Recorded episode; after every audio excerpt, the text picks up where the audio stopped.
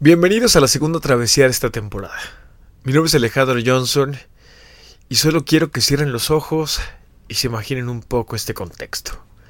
Hace nueve años inicia un personaje a través de internet, ¿no? Eh, teniendo un programa que dura cerca de una hora y media, dos horas, hablando de todo y nada, contando historias, platicando de cine y después de otros fenómenos muy curiosos que sucedieron, empecé también a hablar de teatro tenía estos espacios. Yo tenía experiencia en medios porque a los 15 años entro a la radio, grabando una cápsula cultural cada martes y jueves, en una estación que se llama Radio Universidad de Tlaxcala. Yo viví gran parte de mi niñez en ese estado de la República, uno muy pequeñito que está pues, prácticamente junto a Puebla, ¿no? Junto a Veracruz. Entonces, empiezo los medios, empiezo a tener pues un buen impacto en las redes sociales. En ese entonces existía MySpace, High Five y muchas otras cosas, ¿no? Entonces, para complementar ese gusto por la música, empecé a llevar bandas que escuchaba por una plataforma que se llama Pure Volume, que ya no sé si exista o no. Em, y terminaba fascinado, porque empezaba mi carrera de gestor cultural Años después estudio eso en la licenciatura y me fascina. Pero este contexto de cómo pasé de convertirme solamente en un personaje que le encantaba la música a realmente alguien que ya encontraba una forma de vivir en el arte y la cultura, ese proceso tardó muchísimo tiempo. Y gran parte de este proceso, de este tiempo que tuve que pasar, es cuando te das cuenta que sinceramente todos los seres humanos somos historias. Algunos ganarán el Oscar y otros no. Algunos tienen vidas que sinceramente parecen películas de terror, otras películas de comedia, y algunas otras están destinadas a trascender. Gran parte, insisto, de estar aquí, de ser humano, de llegar y encontrarte con miles de historias, es eso uno viene aquí a trascender. No sé ah, bajo qué norma, pero créanme, no existe eh, algo interesante si vives a medias. Ojalá todos entendamos que la vida tiene que ser un contexto maravilloso y tendrá claros y oscuros, evidentemente, pero lo mejor de todo es disfrutarlo, porque también las tragedias se disfrutan. Y no todas las tragedias terminan siendo el lado pues sinceramente malo de todo esto. Las tragedias también detonan emociones y las emociones son una conexión espiritual. Así que bueno, pues ya no hablemos de tantos temas que parecen sacados de un cuento, los dejo con esta canción, que la banda es muy interesante. Este es un cover eh, de una cumbia muy famosa colombiana, que es digamos un, un son clásico colombiano, se llama El Pescador, y una banda de mexicanos y holandeses que se juntan, bueno, ya no les gusta que le digan holandeses, eh, unos personajes de Países Bajos, del reino de los Países Bajos, eh, se juntan y crean una banda muy interesante que está destinada a recuperar sones latinoamericanos. Estos chicos se llaman Snow Apple, así como, como em, como manzana de nieve. Eh, y pues nada, créanme, son impresionantes. Los dejo con esto que se llama El Pescador. Es un cover, insisto, de una canción colombiana muy famosa. Así que estén en Travesía Sonora, no le cambien, quédense. Y por favor escuchen todo el programa. Ya saben, cualquier plataforma es buena, Spotify, Deezer, lo que sea. Ustedes escuchen Travesía Sonora, están en el segundo programa.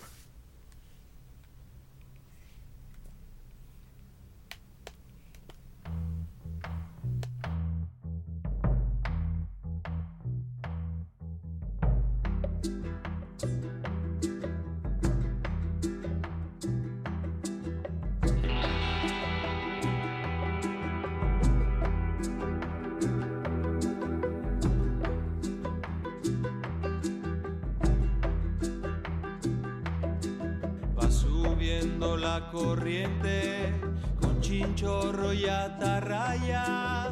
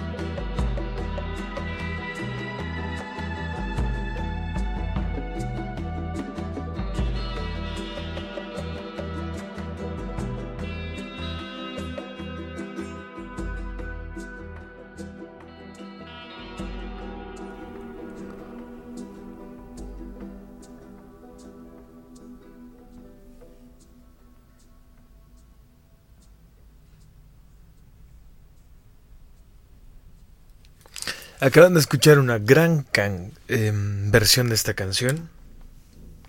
Creo que vale la pena, en serio, que, conozcan un poco más de, de estos personajes tan interesantes que se atrevieron a ir a Holanda y después grabaron eh, un par de discos. Este se llama Wixico, México con W. Prácticamente voltearon la M. Y lo más interesante de todas estas propuestas que van a escuchar y que, insisto, el día de hoy eh, traté de hacer algo muy interesante. Traté de darle la vuelta, de que este fuera un programa especial, de que al final, eh, vamos, las propuestas que habían escuchado antes fueran un poco distintas. Y ciertamente es porque trato de que Travesía Sonora sea como la banda sonora de su día, al menos una vez por semana. Este segundo programa, que yo espero que insisto, insisto en, y lo digo en verdad, creo que lo más importante es hacer un programa que dure y además perdure y que les guste a ustedes y, y cada vez lo escuchen más y lo recomienden más y la gente termine como encantada lo que escucha fascinada porque sucede. Eh, si a ustedes les gusta, si lo comparten, más personas lo van a compartir, se va a escuchar mucho más. Y bueno, esto, esto temporadas pasadas se llamaba difundir la palabra de travesía sonora. Es, algo así. Creo que si ustedes, que son los embajadores, las personas a, los, a las cuales esto termina encantándoles, les gusta, les llama la atención, lo comparten, muchas más personas pueden llegar a escuchar prácticamente este programa a través de cualquier plataforma digital. Es la maravilla del 2020, de este año maravilloso en donde no por algo tenemos un 2, un 0, un 2, un 0. Creo que es un año cabalístico, un año muy interesante, sin ser, eh, vamos, un, fan de la numerología, porque no lo soy. Simplemente me atrevo a decir que esto implica nuevos comienzos en unos meses, en unos pocos eh, días estará también iniciando una nueva etapa en muchos proyectos más. Y ciertamente ustedes tienen que aprovechar estos detonantes. Pensemos que en 1900 la gente tenía cosas muy interesantes que decir. Después, eh, no me imagino cómo fue el comienzo de la década de los primeros 10. después una década maravillosa de los 20, en donde hubo estos puntos de conexión maravillosas, eh, maravillosos con la cultura, ¿no? Hubo bailes exóticos, la gente se atrevía a hacer cosas distintas. Y yo creo que a 100 años de distancia de los 20, solo puedo decirles que estamos en los nuevos 20. Y depende de nosotros hacerlos tan memorables como deseemos. Es lo increíble estar aquí, insisto, contar historias, atreverse 100% a que cada uno de nosotros somos parte de un cambio. Muchas veces escuchamos, eh, y lo digo en serio, esto es como un tema bien curioso porque no me gusta meterme en esos temas. Siempre trato de ser una persona un poco reservada en temas políticos porque yo tengo una opinión muy formada al respecto y bueno, cuando me invitan a un café con gusto platico sobre el tema, pero, pero no, en la, no en los medios, nunca en la radio trato de, mantenerme al margen y simplemente decirles que cuando pasan muchas cosas en este país, lo mejor que podemos hacer es ser unos gigantes en la cultura. Volver a hacer ese periodo de tiempo en donde la gente iba a la ópera, la gente iba a las carpas. No iba al teatro realmente, iba a las carpas porque el teatro era muy caro en la década de los 20. Pero sí tenía cultura en todas partes. Y esa cultura barata le da un detonante especial. La gente cuando iba a las carpas en México se enfrentaba a estos eh, a estas maravillas, estos grandes actores que no necesariamente eran mexicanos, que llegaban de todas partes del mundo, exiliados ya sea de Rusia o de otras partes, y se convertían en personajes emblemáticos de la cultura mexicana a, principios de este maravilloso pues nuevo eh, nuevo ciclo que llamamos los 20 en 1900 y después eh, esa década tan especial que comienza en los 21 por cierto las décadas comienzan el primer año de de la transformación, digamos. Entonces, es increíble cuando tenemos todo ese contexto y nos ponemos a analizar que este país ha sido realmente muy especial para muchas personas que han llegado a formar una historia. Y lo que quiero decirles es que yo no me imagino un México sin personas que hayan llegado a todos lados de, de este planeta. Y les cuento. La gastronomía mexicana se nutre a través de, de, la llegada de los iraquíes, de la llegada de los libaneses. Y ciertamente los árabes hacen la primera mezcla de algo que ahora se conoce como el taco al pastor, que surge en Puebla, pero bueno, insisto, años después los poblanos no somos buenos haciendo tacos al pastor. Se tenía que decir y se dijo. es triste, pero es cierto. Eh, lugares como la Ciudad de México, que son realmente muy buenos haciendo tacos al pastor, lugares como Tlaxcala, que son descomunales haciendo tacos al pastor, o sea, y, y ciertamente pasa que aquí, en Puebla, se especializan más en, en, este estilo de taco árabe que es maravilloso y que bueno, ciertamente toda esa herencia que nos heredan, válgase la redundancia, perdón por lo que acabo de decir, pero ustedes saben que es en vivo, así que a veces se pueden escapar una que otra cosa que no parece eh, real, porque no suelo decirlo tanto, pero ciertamente el no usar guiones de escaletas sucede, ¿no? Entonces, en Puebla empiezan a utilizar esto, estos eh, contextos y crean lo que ahora se conoce como el taco árabe, que es básicamente el pan árabe, el pan pita, con un poco de carne de cerdo y listo, una cosa deliciosa, un verdadero manjar. Y bueno, con un toque de salsa de chipotle que es única e inigualable y créanme que vale la pena que si no conocen Puebla, vengan, Puebla es una de esas ciudades muy muy interesantes, no solamente para la ciudad, y eh, yo creo que, a ver, Puebla sí es una de las ciudades más bonitas de América Latina, sí es una de las ciudades más bonitas del mundo y tiene detonantes especiales. Creo que en este estado, en esta ciudad, lo que hace falta es que la gente se crea la grandeza de su estado. Es patrimonio cultural de la humanidad desde 1987. Entonces, perdón, imagínense un lugar tan maravilloso que es patrimonio cultural de la humanidad por la UNESCO, que tiene estos bienes inmateriales tan maravillosos como la gastronomía. Yo, yo insisto que Oaxaca, Yucatán, Puebla, son lugares en donde la gastronomía mexicana se, se enaltece, realmente se le hace honor a algo tan delicioso como eso.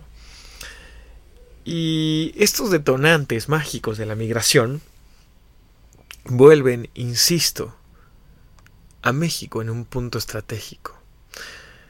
Ustedes saben perfectamente que cuando Leo Trotsky viene a este país exiliado, después de asilo político, llega a Coyoacán, a una casa que, bueno, no, no voy a hablar de, de, qué artistas lo prestaron, porque, bueno, ustedes tienen una imagen sobre ellos, yo prefiero eh, no hablar sobre ese tema, solo, solo voy a mencionar un asunto curioso sobre Trotsky.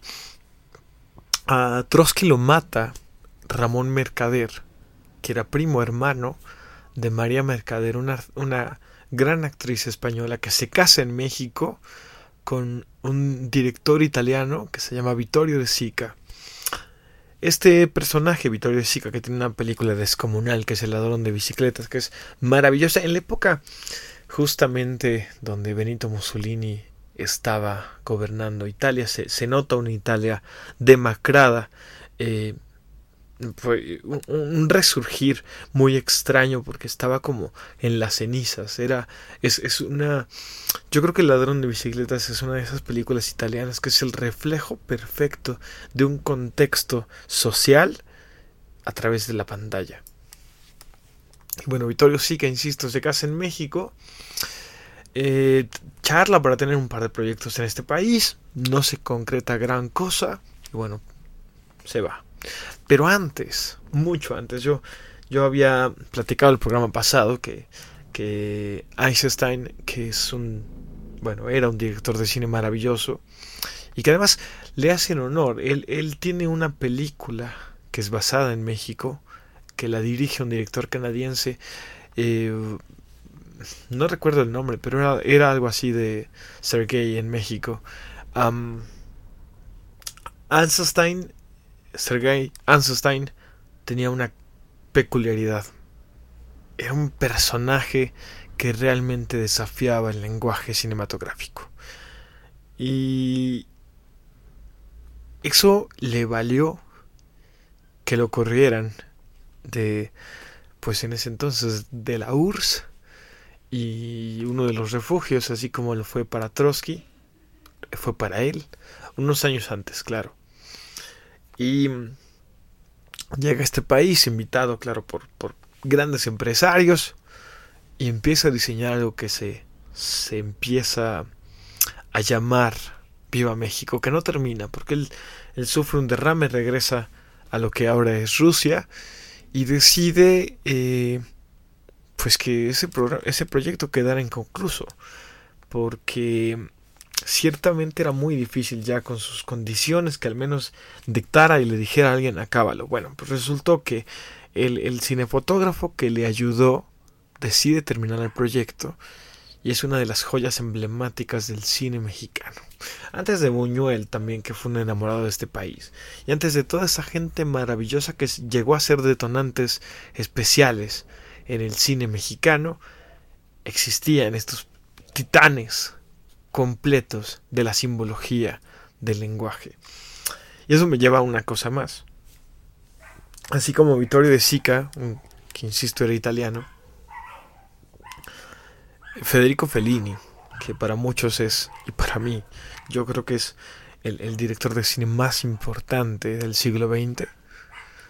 Em, o uno de los más importantes, yo, yo creo que me estoy saltando a Kurosawa, que, que Trono de Sangre es descomunal, pero bueno, al menos de este lado occidental, del lado asiático, yo creo que eh, Akira Kurosawa es eh, simplemente el mejor. Pero bueno, vamos a regresarnos un poco. fueron las cabras ahí hablando. Es un tema que realmente me gusta muchísimo. Y que lo único que intento decirles con todo esto es que este país tiene para contar historias de forma maravillosa y majestuosa. Las historias hacen este país. Y la migración ha hecho que este país sea un abanico de colores cada vez más fuerte, cada vez más potente, lleno de cosas mágicas e increíbles. A muchas personas les cuesta mucho trabajo entender que a veces uno no elige dónde nacer. Eso es lo, bueno, más bien, no eliges dónde nacer. Y eso es lo complicado, ¿saben? Diría Chabela Vargas, que era costarricense de nacimiento, mexicana por adopción, y yo creo que más por adopción. Yo creo que ella tenía un contexto mucho más mexicano que otras personas. Cuando le preguntaron, usted no es mexicana, ¿por qué se siente más mexicano que otros? Y dijo, un mexicano nace donde se le da su regalada gana. Y es cierto. Entonces, yo solo les pido que por contexto entiendan muchas situaciones a veces es muy difícil que nosotros em, entendamos cuál es el contexto de otros países porque no nos gusta informarnos. Es la, la verdad, hay una maldición en este, en este país, en muchos países del mundo, en donde creemos que la información solamente está para generar desinformación. Y entonces preferimos no abrir los diarios, preferimos no hablar de nada. Pero es importante. Es importante que entendamos que existen personas que en el mundo sufren y que al final eh, pues México siempre ha sido el brazo hermano de todos esos personajes cuando cuando fue la segunda guerra mundial eh, pues nada un montón de gente vino de Polonia vino de Alemania vino de toda esta zona de Europa para empezar una nueva vida, para tratar de contar una nueva historia. Y bueno, eso me lleva a hablar de Bosques. Bosques era un, un que ciertamente... Tezuteco es de Tezutlán, Puebla. Em, Gilberto Bosques era un personaje, un diplomático mexicano que yo insisto no se le ha dado el justo reconocimiento. Él salvó a muchísima gente en la Segunda Guerra Mundial. Él fue uno de los diplomáticos más importantes de este país. Y bueno, existen muchas historias así, en donde México es gracias a la gente que llega y nutre este mapa maravilloso de costumbres. Y creo que lo mejor de todo, y, en lo que más se puede notar, es en la gastronomía y en el arte. Pero bueno, sigamos después de esto. Vamos a escuchar una canción que igual es un cover de estos personajes interesantes. Vamos a seguir en Colombia. Insisto, el programa de hoy es un poco curioso a lo que están acostumbrados a escuchar. El segundo, yo trataré de ser cada travesía distinta, así que bueno, esta segunda travesía de la nueva temporada eh, es un cover. Esta canción es un cover de un cantautor ecuatoriano. Escuchen esto, seguramente lo van a reconocer porque muchos decían que, que no era una canción este, de un cantautor ecuatoriano y todos empezaban a decir que era de la Sonora Dinamita y que no sé qué tanto. A ver, muchachos, escuchen esto y esta versión corre a cargo de los jóvenes ilustres de la música colombiana llamados Puerto Candelaria. Y ciertamente regreso.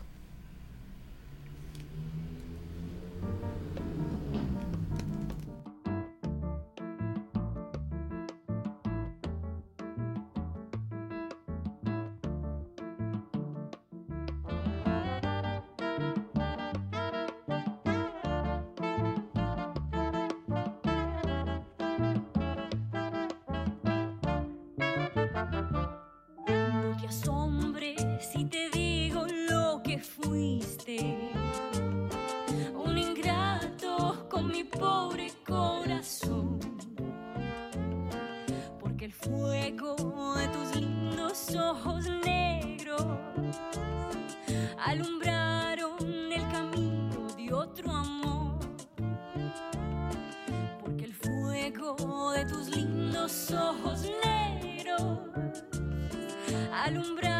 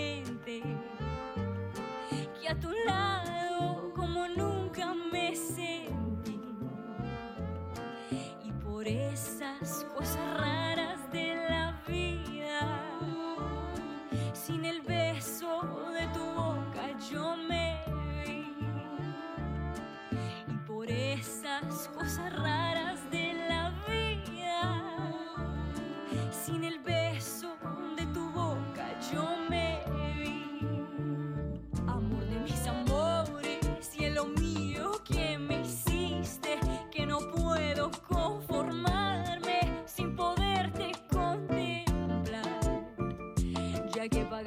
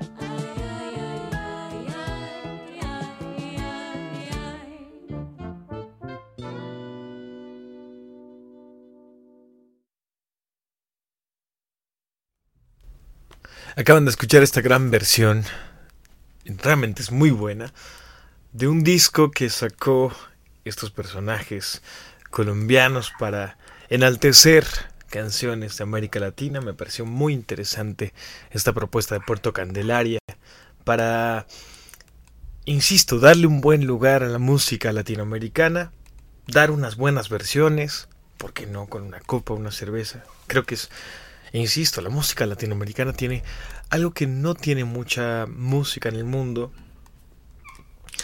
Y es que nosotros sabemos contar historias y somos emocionales. Entonces, imagínense esto. Ya estamos hablando de todo lo que significa este país, todo lo que ha significado para eh, América Latina. El hecho de que, al menos, se los digo en serio, eh, América Latina es más unida que Europa, por ejemplo, ¿no?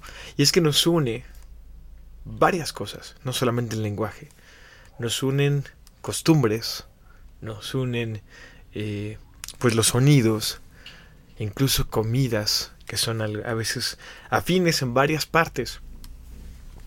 Pero lo más importante y, y lo que nos vuelve 100% en ese contexto de hermandad es que, insisto, somos personajes muy emocionales que saben contar historias, que además, eh, pues, ¿por qué no decirlo? Aquí en México teníamos a Jaime Sabines, que era brillante con las letras, era un, un poeta descomunal.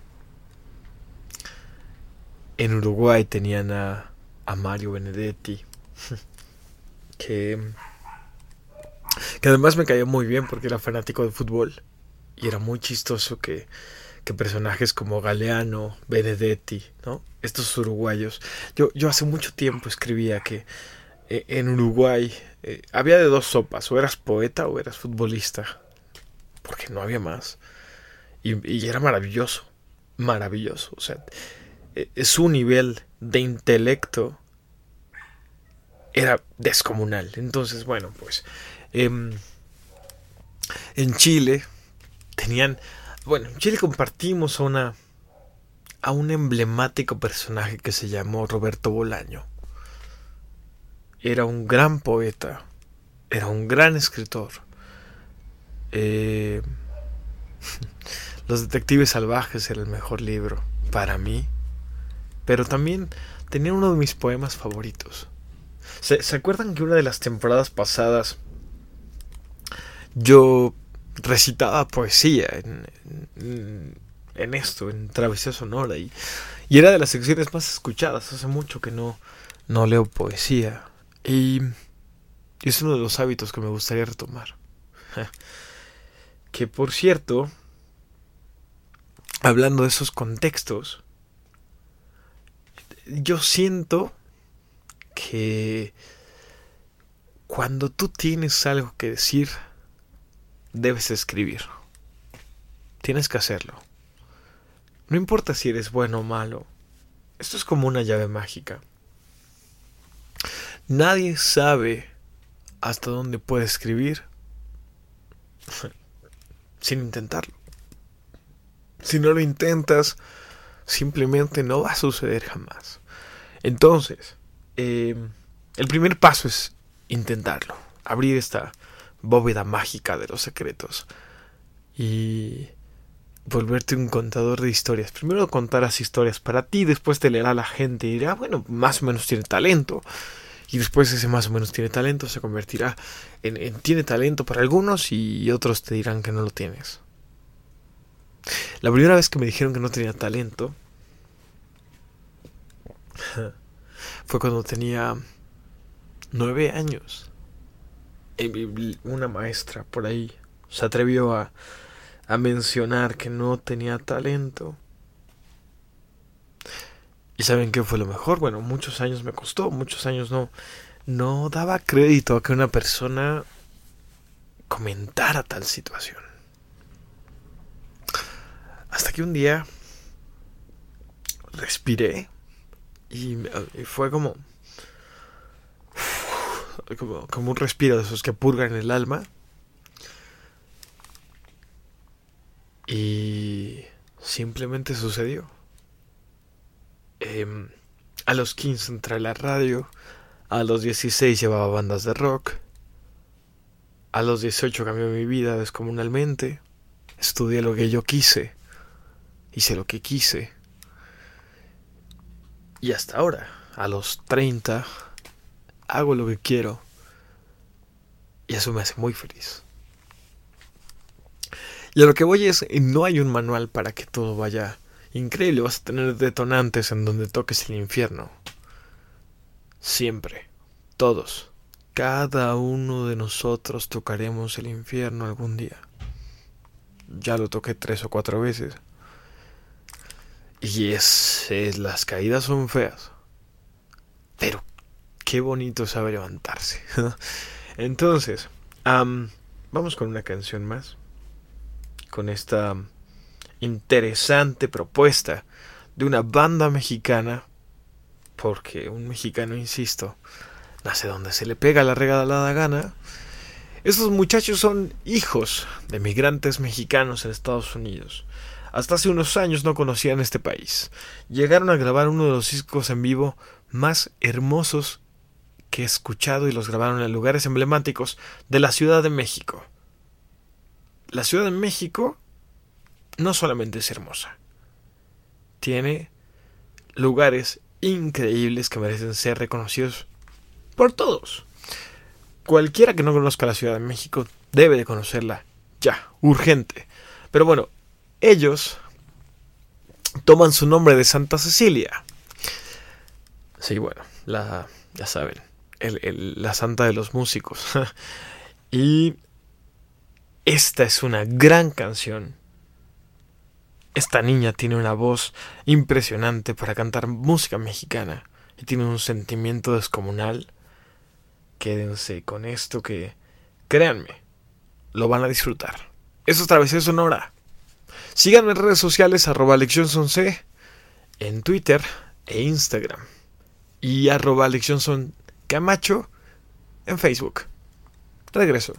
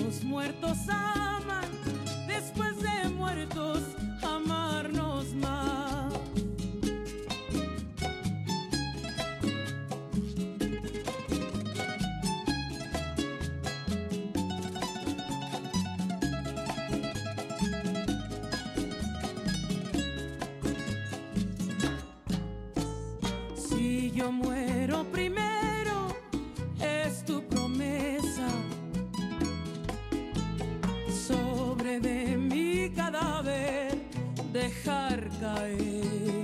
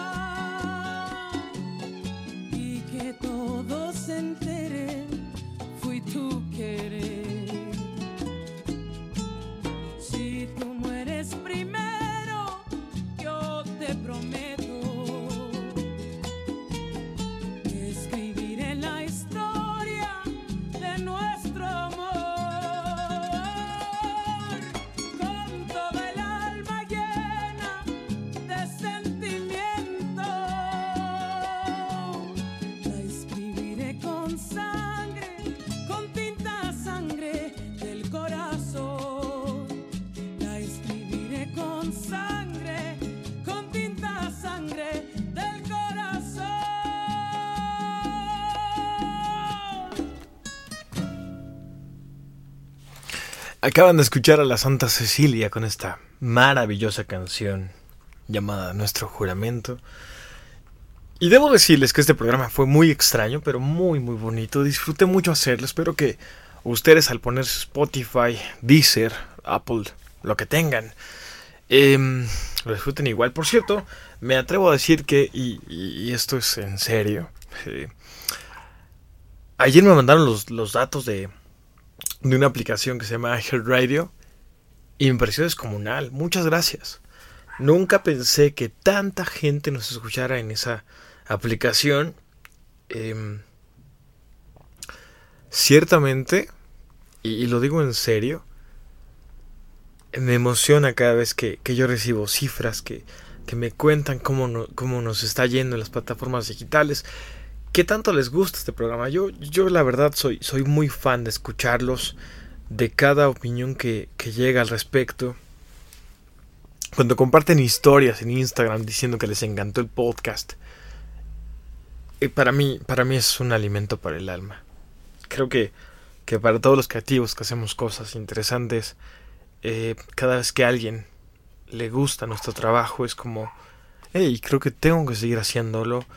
Eh, a veces hacer un, una propuesta como esta implica muchas cosas, porque yo termino siendo el productor, el conductor, y el que desarrolla la idea. Entonces, eh, es complicado a veces. Las cosas no son simples. Hay ocasiones en donde sales y, y, y, tienes que enfrentarte a que llegas tarde por juntas o, o, cualquier cosa y tienes un compromiso, ¿no? El hecho de entregar un programa antes de las 10 de la noche para que lo puedan escuchar y se queden con él y la mañana del viernes sonrían. Había gente que me decía, que el viernes llegaban a ser muy felices porque escuchaban Travesía Sonora. Y me pone muy contento saberlo. Me hace muy feliz saber que existen personas que escuchan este programa completo, que, que todo el tiempo están buscando nuevas propuestas musicales. Creo que la primera parte es esa. Nunca se encasillen en un género musical. Siempre atrévanse a buscar más y, y, con esto tienen como un detonante especial. Hay una banda, vamos a poner un poquito de, más ritmo para salir de la tristeza. Porque la cumbia está de moda. Entonces hay, unos personajes que se llaman agrupación Cariño. Son de del Estado de México, de Wixquilucan. Perdón por la... Sí, a veces cuesta mucho trabajo decir Wixquilucan, pero eh, pasa, ¿no? Eh, y me, da risa porque una vez yo iba a grabar un podcast que grabé en la Ciudad de México. Por cierto, ahí está. Se llama Entrevista a Carla Rivarola. Le mando un saludo enorme. Es una mujer encantadora y además una gran músico. Y, y llegué, le mandé un mensaje, le dije, oye Carla, tenemos que grabar el programa. Y me dijo, sí, pero no vaya a ser que tu estudio esté en Whisky Lucan porque no voy a ir. Es como un hoyo yonki. Entonces yo dije, no, no, no, no, no, ni siquiera pasó por mi mente estar en ese lugar del Estado de México, pero ciertamente los chicos de la agrupación Cariño sí son de ahí. Y estos personajes han tenido muchas oportunidades gracias que son muy buenos.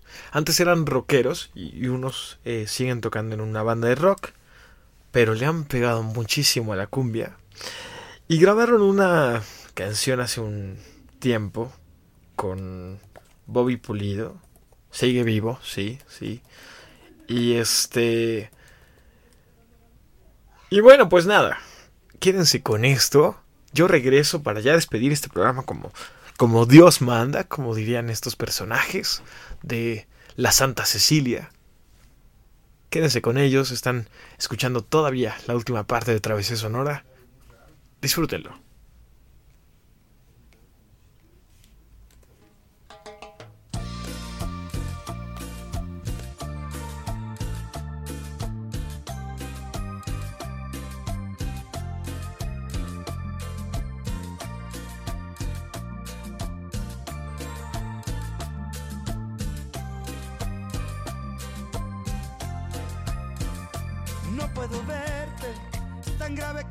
Detenerme. Estos labios que son míos, ese dulce escalofrío y esa noche que vivimos dos amantes porque sin ti no soy feliz. Soy un tonto enamorado de tus besos del pasado y soy así. Ni qué decir en un momento al infinito o al sentido equivocado todo por los besos que nos dimos poco a poco. Y todo por las noches que pasamos bien, bien locos. Fue todo por quererte así. Yo así ya no puedo vivir porque sin ti no soy feliz. Soy un tonto enamorado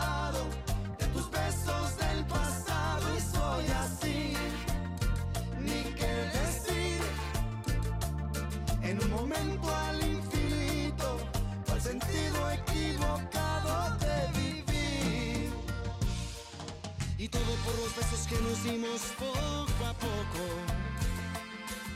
Y todo por las noches que pasamos bien, bien locos. Fue todo por quererte así. Yo así ya no puedo vivir porque sin ti no soy feliz.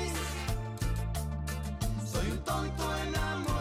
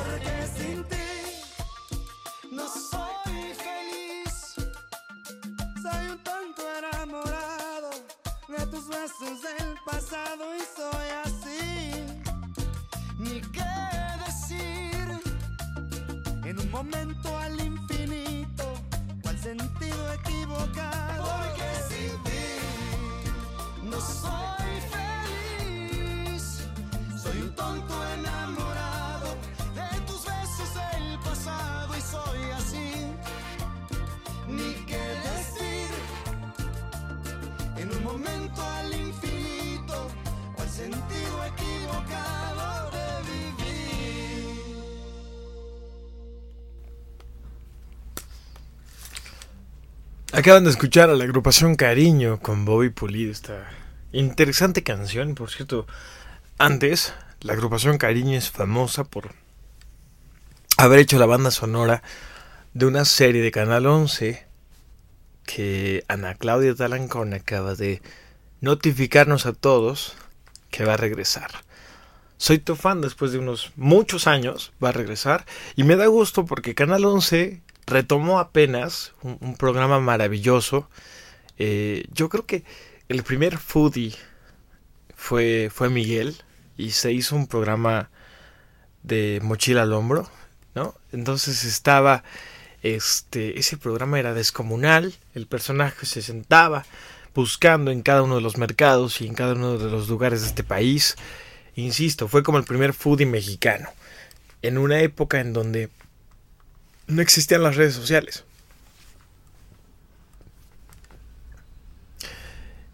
Y pues nada, esto se ha acabado. Eh, fue un placer enorme estar con ustedes el día de hoy. Este programa fue especial porque tratamos de meter un poco de todo. Este, espero que les guste. Espero que no sean tan severos en la crítica porque, pues nada, em, pasa a veces que cuando te atreves a cambiar un poquito el contexto de un programa al que están acostumbrados y, hablar de migración, cine y de pronto eh, poner canciones de cumbia en un programa que normalmente están acostumbrados a que sea eh, pues un poco más alternativo. Pero bueno, ciertamente utilizando el contexto de la palabra alternativo, me atrevo a decirles que necesitamos urgentemente hacer cambios radicales en esas barreras mentales que nos ponemos. O sea, siempre decimos, ¿sabes qué? La... Voy, a, voy a decirlo. En el 2009, la gente pensaba, eh, su cabeza era muy absurda, mucha gente pensaba que la música tenía clase social. No, jamás. La música no tiene clase social, la música es para todos, es universal. Y abrácenla, quiéranla, escúchanla.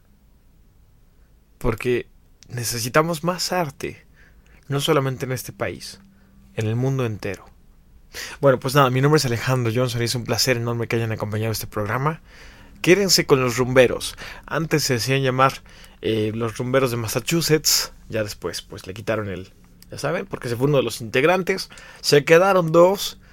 Muy, muy buena propuesta musical. Eh, tienen lo suyo. Tienen un contexto muy, muy peculiar. Este fue el segundo programa de la travesía. Adiós.